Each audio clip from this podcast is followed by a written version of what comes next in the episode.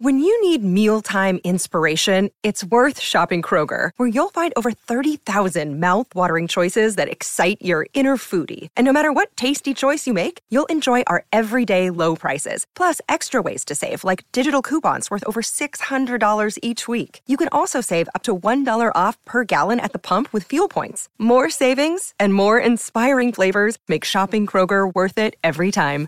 Kroger, fresh for everyone. Fuel restrictions apply.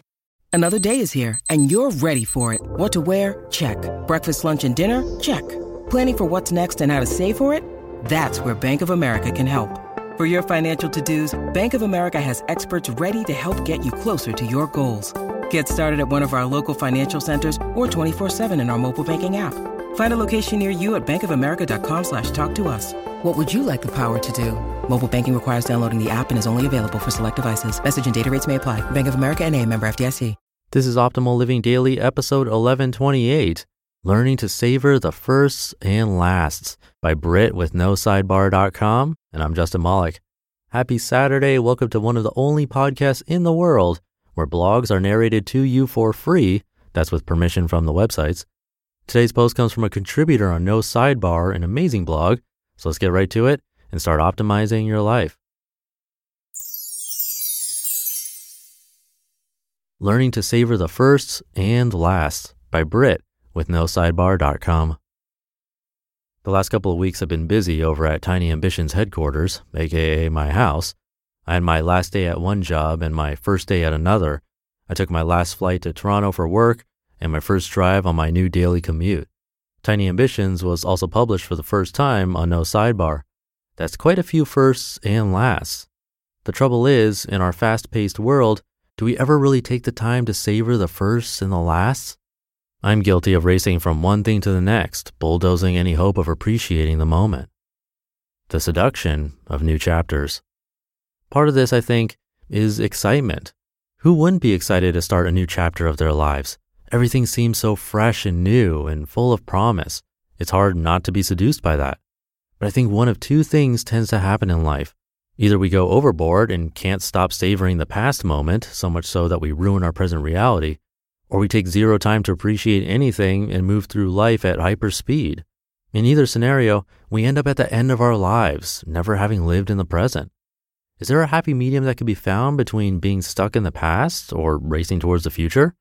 I think so. I've never been one to dwell in the past, with some recent notable exceptions. The past is over, and we can't relive or change it no matter how much we wish we could. The future, though, that's an entirely different story. In my mind, the future is bright and sparkly and full of infinite possibilities. By extension, then, the future is much better than the present. I'll be honest, I often find my mind racing towards the future so I don't have to deal with my present reality. The future is an escape route from the mundane. It's as if my mind believes that the future is automatically better than the present just by its very nature. The future isn't now, therefore it's better. The problem with my internal logic is that my current reality is actually pretty great. I just haven't given myself permission to slow down and notice it. Being too preoccupied with what might happen undermines our ability to enjoy what is actually happening.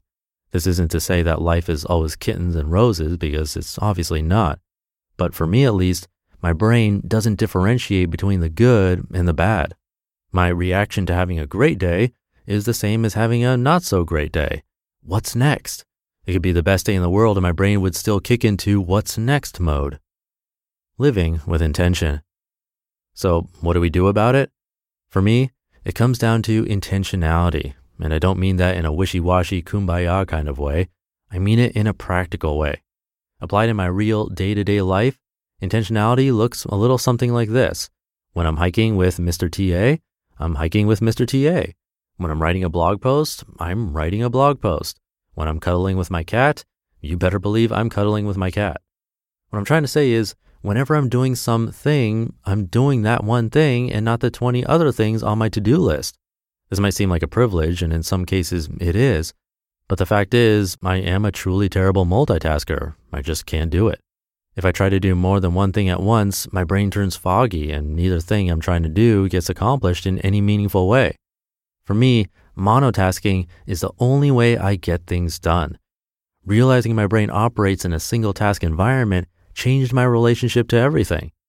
However, the problem with monotasking is if I'm doing something I shouldn't be, it becomes very obvious. Just last night, I should have been playing fetch with our cat. Instead, I was reading something on my phone, and Mr. TA noticed and called me out on it, which I'm grateful for. I am by no means perfect at intentionality. I am more than a work in progress. That being said, being intentional with my actions is still very important to me. That's why when I had my last ever stay in a hotel for work last week, I took 30 dedicated seconds to take in the view of the skyline before I left for my morning meeting. It's not a lot of time, but it was enough to ground me in that moment and remind me of how lucky I am. You don't have to be who you were yesterday. I wrote a couple of weeks ago about how you don't have to be who you were yesterday. It's okay to let go of the past. Maybe if I hadn't rushed through parts of my past, I wouldn't have clung so tightly to them in the present. By learning to savor the first and the last in the moment while they're actually happening to us, maybe we can let the past be the past and let the future unfold when it's good and ready to. There's been a lot of change in my life in the last couple of months. Leaving a place we both didn't really like for Northern Ontario was no easy feat, but I was so eager to leave, I didn't properly savor the last of Southern Ontario. I recently started a new job, and while I did definitely savor the first day, I didn't fully appreciate the last day in my old position with all of the wonderful people I likely won't cross paths with again. I'm hoping, for now at least, that our season of change is over for the foreseeable future. I am more than ready to settle into a new daily routine in a new city with a new job. However, if all of the change in the last couple of months has taught me anything, is that change is the only thing we can count on. It's terribly cliche, but it's also true. We never know when anything around us could change, for better or for worse. The only thing we can do is be present for whatever firsts and lasts are happening around us every single day. You just listened to the post titled Learning to Savor the Firsts and Lasts by Britt with NoSidebar.com. And now, if you want to give back, really the best thing that would help right now is to simply tell someone or multiple people about this show. It would really mean a lot. I've had fewer ads recently than before, and I can do that if the podcast is growing. Many people don't know how to listen to podcasts or what they are, so if you could show them how to subscribe, that'd be amazing and a huge help to keep this show running. It could be a friend, family member, or coworker, anyone really. Showing them right on their smartphone is the best way. So thank you for doing that. And thank you for being here listening every day, including the weekends. And I'll be back tomorrow where your optimal life awaits.